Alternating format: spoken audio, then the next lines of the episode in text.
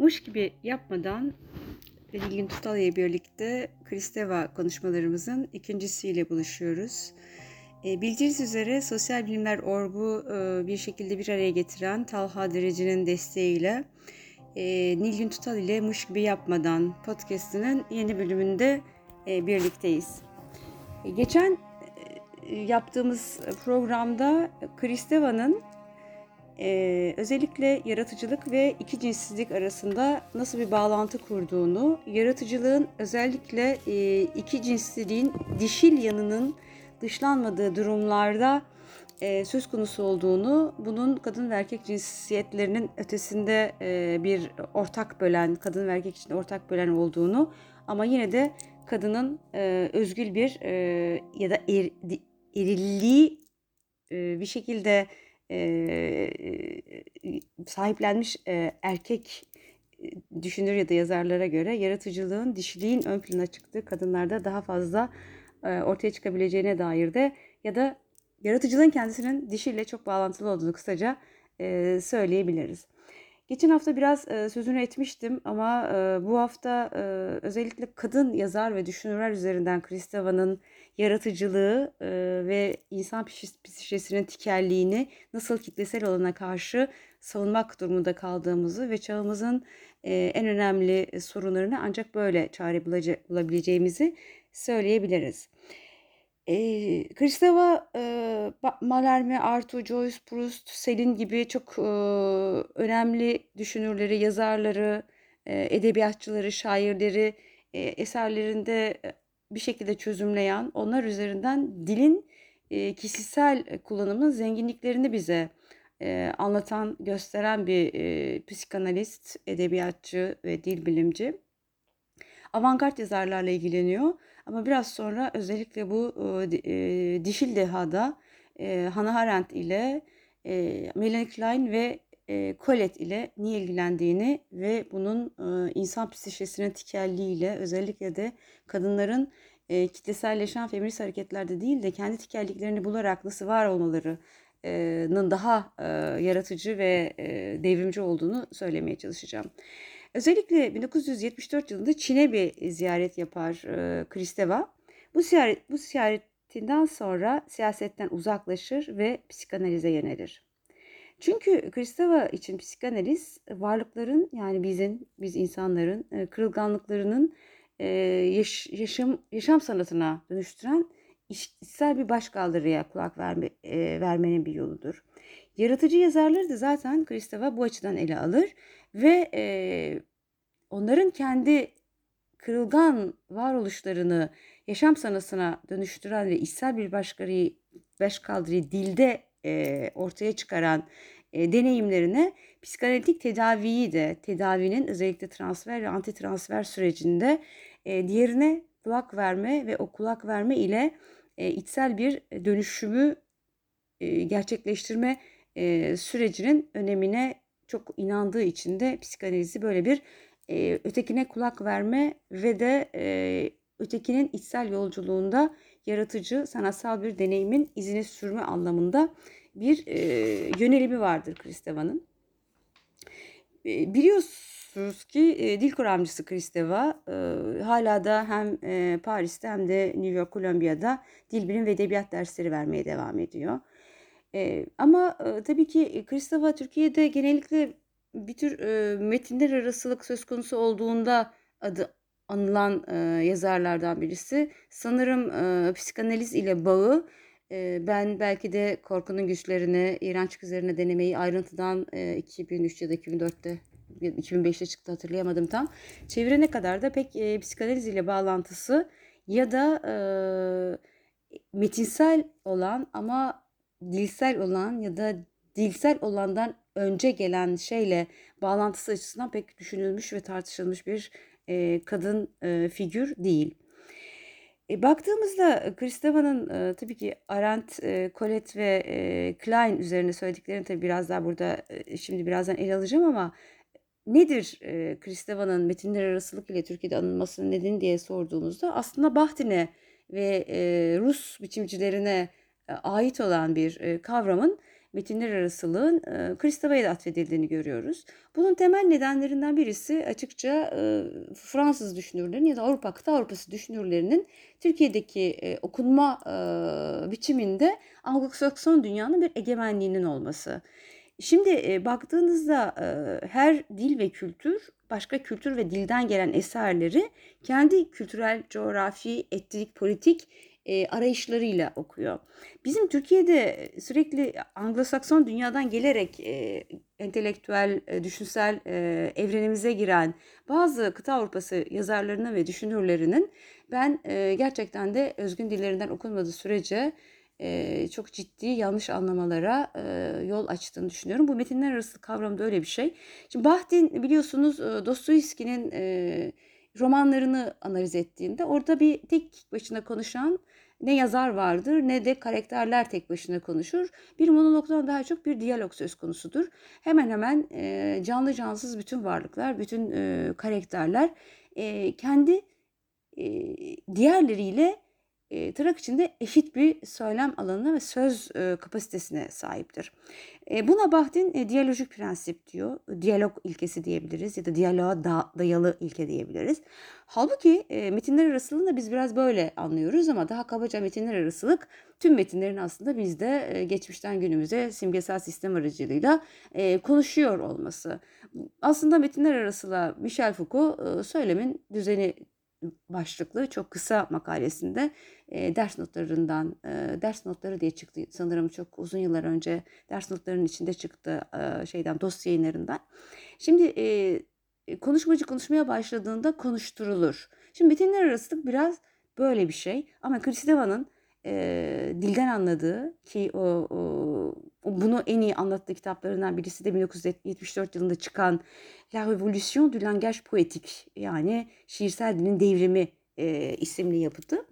Bu kitapta çok önemli bir e, yapıt. E, neyi ortaya koyuyor diye baktığımızda simgesel ile semiotik arasındaki farklılığı ortaya koyduğu ilk yapıtı oluşturuyor. Metinler arasılıktan farklı olarak tabii ki özne dili konuşur, dil de onu konuşturur. Metinler arasılık böyle bir şey. Hayır, e, Kristeva e, simgesel ile semiotik arasındaki farklılığı ortaya koyduğunda bizi dille beden bağını yeniden e, oluşturur. Bu e, aslında dilin e, konuşulması bir kişi tarafından konuşulmasından çok daha farklıdır. Onu da biraz açmaya çalışacağım. E, şimdi üç kitabından söz edebiliriz. E, bunu e, gerçekleştirdiği e, şiirsel dilin devriminin yanı sıra Pouvoir de l'horreur, Korkunun Güçleri 1980'de çıkar. Histoire d'amour, Aşk Hikayeleri 1983'te ve Soleil Noir, Kara Güneş 1987'de. E, bu e, kitaplarının sanırım e, korkunun güçlerini ben çevirdim. E, Soleil Noir, e, depresyon ve aşk üzerine e, o yeni çevrildi. E, aşk hikayeleri bildiğim kadarıyla e, o da çevrilmiş olabilir. Şu an tam çıkaramadım. Bu üçleme de iğrençliği, ötekiliği ve yaratıcılığı ele alır. 93 yılında çıkan e, Les Nouvelles Maladies de ise ben yine bunu 2007'de ayrıntı yayınlar için çevirmiştim. E, medya ve gösteri toplumunda ruhumuzun ve psişemizin tek biçimli hale getirilmesinin, gelmesinin e, nedenleri üzerinde durur. Eğer e, iletişimden başka hiçbir şeye yer kalmamışsa bu içinde yaşadığımız iletişim toplumunun yarattığı bir modern psişik durum vardır. Bu kitabında bunu analiz eder. Daha sonraki eserlerinde de kişisel psişeyi ele alır gibi gözükse de aslında tüm medeniyetin, çağın toplumsallığına dair e, bir sorun olarak kişisel psişeyi ele alır. E, yine başka kitaplarında psikanalizin gücünü ve sınırlarını sorguladığı ya da e, işte baş, başkaldırı, içsel başkaldırı sorguladığı hemen hemen her yerde de bu kişisel psişenin çağımız tarafından neye dönüştürüldüğünü bize göstermeye çalışır. Gösteri ve eğlence kültüründe başkaldırı neden yok olmuştur? Geçen hafta biraz bundan söz etmeye başladık ama gösteri ve eğlence çağına belki de çok da değinmedik. Şimdi başkaldırı Kristeva'ya göre bir tür işte e, revolt sözcüğün, sözcüğünden yola çıkarak diyor ki bu bir açılma, yer değiştirme, geri dönme, geçmişin, hafızanın ve anlamın yeniden inşa edilmesi anlamına gelir. Dolayısıyla baktığımızda bu bugün bizim gerçekleştiremediğimiz açılmayı, yer değiştirmeyi, geri dönmeyi, geçmişin ve hafızanın ve anlamın yeniden inşasını tam da bu gösteri ve eğlence kültürü nedeniyle bir, türlü başaramıyoruz. Şimdi tabii ki e, Meurtre à Bizans, Bizans'ta cinayet gibi 2004'te yazdığı Türkçe'ye de çevrilen romanında da metafizik ve tarihsel bir polisiye romanıdır bu. Orada da roman, göç ve kimlik kaybı temasını ele alır ve bunun adlandırılamayanla bir bağ olduğunu bize söylemeye çalışır.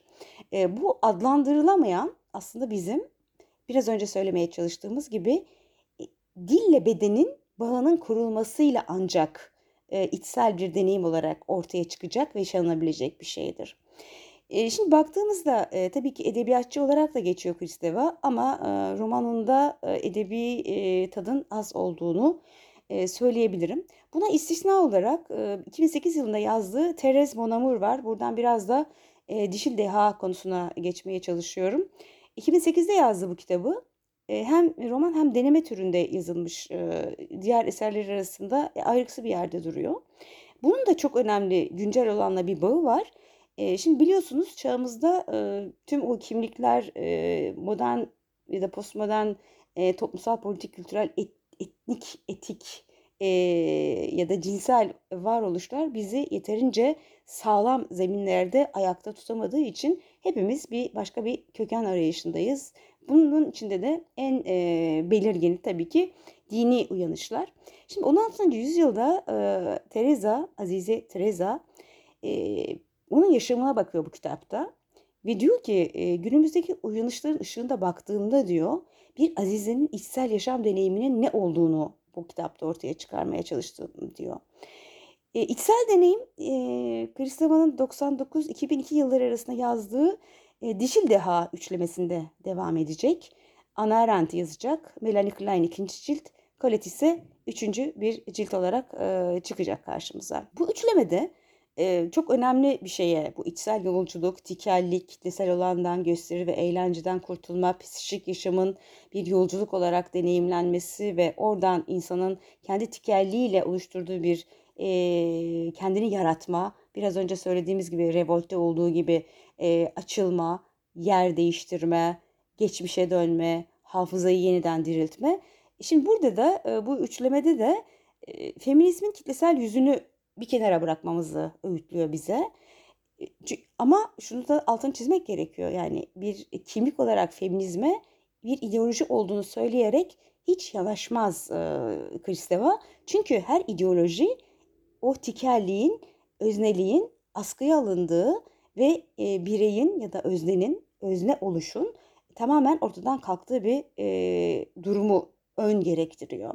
Dolayısıyla üç büyük entelektüel kadın ama feminist bunların yaratıcılık deneyimlerine odaklanıyor ve bu e, yaratıcılık deneyimini bireysel ve tikel bir deneyim olarak e, ele alıyor bu kitapta. E, edebiyat dedik. Kristeva edebiyatçı olarak biraz bana sorunu gelse de kavramsal olan ile kuramsal olan ile edebiyatı sık sık iç içe geçiriyor. Bu, bugün başlarken söylediğimiz gibi Mallarmé, Joyce, Jeunet, e, Selin, işte e, Proust bunların hepsini bir şekilde ziyaret eden ve içsel yolculuklarını e, edebi deneyimleriyle nasıl e, dile döktüklerini, bedenlerini aslında e, yazıyla nasıl görünür kıldıklarını bize analiz eder demiştik. E, edebiyat ve kuram kavram iç içe. E, yorumun gücü ve insan ruhunun sahiciliğine e, bir e, güve, e, sahiciliğine insan ikna oluyor Kristeva'nın e, kitaplarını okurken. Ya da şöyle söyleyeyim ben okurken genellikle özellikle de bu edebi metinlerden çok yola çıktığı için e, kuram yoluyla duyguya açılmanın hazını e, yaşatıyor bana diyebilirim e, Kristeva'nın eserleriyle uğraşır ya da çevirir okurken. Hazın hüzün, hüzün olduğunu da unutmamak gerekiyor tabii ki. Ama işin içine psikanalitik yorumlama, metinlerle kendini arama diye bir şey girdiğinde de bu haz ile hüzün arasındaki ya da melankoli ile depresyon arasındaki ya da hüzün ile neşe arasındaki bağın e, çok gevşek bir bağ olduğunu, ikisinin iki kutbun birbirinin yerine geçebildiğinde e, söylemek gerekiyor. Şimdi bu e, Kadın Dehası dizisinde ya da Dişli Diza dizisi, Dişil Deha dizisinde üç kadını ele alıyor. Arendt, Klein ve Colette demiştik. İkisi e, hepimizin bildiği gibi kuram, kuramcı. Colette ise e, edebiyatçı, yazar. Üçü farklı tarzlarda aslında insanla ilişkiyi önemseyen kadın dahiler Kristeva'ya göre ve tikelliklerini ön plana çıkarıyor. Özellikle de e, ikisi kadınlara pek de uygun bulunmayan logos alanında başarılı iki kadın. E, ortak noktaları ne e, diye baktığımızda Kristeva'ya göre bu üç kadının, bu üç kadın dahinin özelliği yıkmaktan değil de yapmaktan yana olmaları. Arendt nasıl e, yapıyor diye baktığımızda Yahudi soykırımının ardından toplumsal bağı kurtarmak için çabalıyor. Felsefi pratiğin politikadan bağımsız olmaması gerektiğini savunuyor. Şimdi e, bu beden ile dil arasındaki kopukluğu bir tür melankolik felsefi eğilim olarak nitelendiriyor ve bunun ben merkezci olduğunu ve sanatsal olanı kendisinden da e, teori, teoriksel da kuramsal olandan sanatsal olanı dışladığına değiniyor. Dolayısıyla Arendt'i ele aldığında aslında Kristeva'nın altını çizmeye çalıştığı şey melankolik eril felsefecilerin ben merkezci ve sanatsal yaratıcılığı dışlayıcı dünyayı karamsarlaştıran ve o karamsarlığın içinde çıkış yolunu bir türlü bize buldurmayan, göstermeyen eril logostan kurtulmanın bir yolu olabilir Arendt. Klein aslında e, bu ben merkezci, eril ben merkezci melankolik felsefecilere ya da işte düşünürlere nereden e, farklılığıyla e, katılıyor diye bakarsak da Melanie Klein e, hepimizin bildiği gibi çocuğun e, çocuğu inceliyor. Çocuk diyor doğduğundan itibaren ben merkezci değildir. Sadece anne ile kurduğu bağ sayesinde yaşar. Anne olan bu nesneyi kaybettiğinde ise annenin yerine söylemi koyar ya da annenin yokluğunu söylemle telafi etmeye çalışır. Çocuk böylece insani olana yani düşünceye ve özgürlüğe adım atar ve hatta aynı zamanda yaratıcı yalnızlığa açılır. Colette ikisinden farklı dedik. Logos'un en iyi temsilcilerinden olmaktansa dil ile bedeni aslında farklı bir şekilde iç içe e, getiren bir, iç içe geçiren bir kadın. E, Colette'i ben e, Klein'e ve e, Arendt'e e, ikisi de Logos'un her ne kadar ustaları olsa da tercih etme eğilimindeyim. Aşkı e, genellikle başarısız, mutsuz aşklara dönüşüyor. Colette e, sanki diyor Kristeva yazmak için aşka yenik düşer. E, aşkın ardından aşk neşesiyle yazmaya, yazıya kucak açan bir Colette vardır e, Kristeva'nın anlattığı haliyle. Arendt ya da Klein gibi ciddi ve ağır sorumluluklar üstlenmemiş bir kadındır Colette. Aşk neşedir onun için ama yineden de yine de sıradandır. Ee, küçümsenen bir duygudur. Ama bu küçümsediği duyguyu e, edebi bir yeteneğe zerk eder. Dolayısıyla e, Kristeva diyor ki Colette dil ile beden arasındaki bağı nasıl kurar dediğimizde varlık ve harf iştahı olan bir kadındır ve bu ölçüsüz bir iştahtır, sınırsız bir iştahtır diyor. Çünkü Fransızca'da lettre varlık demek, le lettre de harf, la, la lettre harf demek. İkisi okunduğunda lettre e lettre gördüğünüz gibi e, telaffuzunda aynı şeyle karşılaşıyoruz. Varlığın harfe dönüştürülmesi, harfe zerk edilmesi bunun da inanılmaz bir iştah olarak bize edebi bir metin hazzıyla geri dönmesi. Bu üç büyük kadının temel bir özelliği de kin gütmüyor. Yani kin gütmenin ötesinde bir zamansallık öneriyor her üçü de. Bu açılmanın zamanı burada güllerin açılmasında olduğu gibi bir açılma söz konusu. Yeniden doğmanın zamanı ve yenilenmenin zamanı. Kristeva bu zamanı anneliğin zamanı olarak nitelendiriyor ve diyor ki tutkudan sıyrılmış bir yeniden doğuşun zamanıdır bu diyor. Tutkudan sıyrılmak özgür bir anlam taşıyor burada. Kadın yaşamı çalkantılarla dolu bir varlık. Aşırı bir erotizm kadında yerini ötekine yani çocuğa özel bir varlık olarak var olma, konuşma ve kendi yaşamını oluşturma imkanı verebilmek için bir tür özen ve bakım lehine dönüşüyor. Tutkunun aşılması bu üç kadının yazma ve düşünme mutluluğuna dönüştürdükleri olağanüstü bir andır diyor Kristeva. Klein, e, Kristeva'ya göre buna düşünme terapisi diyor. Arendt için ise e, yine belki bu daha çok biliniyordur.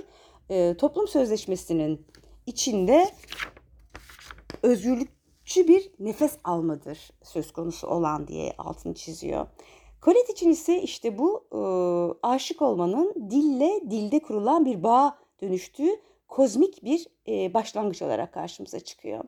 Peki e, Kristeva bu üç kadını biraz önce söylediğim gibi e, 2008'de yazdığı Teres e, Mon Amour'u e, bir deneme roman olarak yazdığında peki Kristeva kendisini kozmik bir başlangıç kadını olarak niteliyor mu diye düşündü, e, sor, soracak olursak evet öyle diyor. Kendisinin kozmik bir kadın olduğunu, sıra dışı bir kadın olduğunu ve birçok yüzünün olduğunu söylüyor. Roland Barthes daha 1970 yılında e, Kristeva'nın çalışmasına değinir ve onun yaptığı her şeyin bir tür uyarı olduğunu olduğuna dikkati çeker. Barthes der ki kendini tekrarlayan ve tekrarında kendini beğenen bir düşünme tarzını uyarır Kristeva'nın çalışma biçimi eserleri der. Şimdi tabii ki burada e, tekrarı ve tekrarında kendini beğenme, beğenen bir düşünme tarzını e, medya ve gösteri toplumundaki e, copy paste ile ya da zaten kitle iletişimde üretilen içeriklerin alınıp sosyal medyada e, paylaşılmasıyla karıştırmamak gerekiyor. Buradaki tekrarı e, belki de biraz e, Dölöz bilenler için tekrardaki fark ile e, kavramak gerekiyor. Yani olduğu gibi kendini tekrarlayıp da kendine narsist bir şekilde e, bakıp kendini beğenen bir kişi söz konusu değil.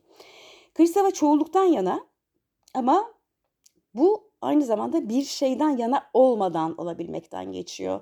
Biraz önce ne demiştik? Eğer e, biz kendi üç dünyalarımızı yaratıcı bir biçimde bir içsel yaşam deneyimine dönüştüreceksek e, kitleselleştirici bütün kimlik yerlerinden, konumlarından azade olmayı bir şekilde aslında bir şeyden yana olmamayı tercih etmemiz gerekiyor. E, Kristeva e, dolayısıyla bir şeyden yana olmadan e, çalışan bir düşünür, psikanalist, dil bilimci ve edebiyatçı. E, iç dünyasında ve dış dünyada bir e, göçebe gibi kendisine örneğin e, Arendt hakkında, Arendt kendisi hakkında e, şi, Schiller'in şiirini atfen demiş ki ben başka yerden gelen kızım demiş. Ya da e, Colette yeniden doğmak asla yapamayacağım bir şey olmadı demiş. E, yeniden doğabilmek Kristeva için önemli psikanalizin içsel bir yolculuk ve içselin sınırlarında bir yolculuk olması bizim için önemli. Kristeva'nın eserlerinde bunu görüyoruz. Yani yeniden doğmak anlamına e, geliyor aslında dil ile beden arasındaki e, bağın kurulması. Şimdi genel olarak baktığımızda e, bundan sonraki e, programlarımızda e, psikanalizin içsel bir yolculuk e, olmasına şu bağlamlarda yeniden döneceğiz. Bu iki cinslilik mevzunu, dişil dehayı da yeniden ele alacağız. Kristeva'nın psikanaliz alanındaki çalışmalarında e, dilin, anlatının, yazının rolü, dişil sorunu, din ve inanca bağlı sorular ve sorgulamalar, psikanalizin içinde yaşadığımız çağ katkısı gibi farklı temalar ön plana çıkar. Biz de e, bu temaları geliştirmeye e, bir şekilde devam edeceğiz. Mış gibi yapmadan mı mış gibi yapmadan.com adresinden ve sosyal medyada Nilgün Tutal ile mış gibi yapmadan podcast sayfalarında izleyebilir ve takip edebilirsiniz. Şimdi bir şekilde programı bitirirken Ege Ülgen'e benim için podcastler için bu müziği yapan Ege Ülgen'in müziği ile devam ederek Ege Ülgen'e yeniden emeği için teşekkür ediyoruz. Yeniden doğma konusunda e, şu an yeni okuduğum Christian Ransel'in e, Simone Weil üzerine yazdığı bir kitap okuyorum. E, kitabın adı da İmkansıza Cesaret Etmek. Simone Weil'in Yapı Kredi'den çevrilmiş bir iki kitabı var. Gerçekten içinde yaşadığımız çağı, yaşadığımız çöküntüyü, kapitalizmin girdiği çıkmazları ve Marksizmin aslında daha 1930'lu yıllardaki çok derin eleştirisini de Simone Weil'den okumak e, mümkün. Weil'i de e, kendini yeniden yaratan kadın. E, her zaman yeniden başlayıp yeniden açılmayı, bir gül gibi açılmayı e, başarabilen bir e, kadın olarak e, burada almış olayım. Daha sonra belki de e, Simone Weil üzerine de bir şeyler e, söylenebilir. Teşekkür ederim. Gelecek programda görüşmek üzere.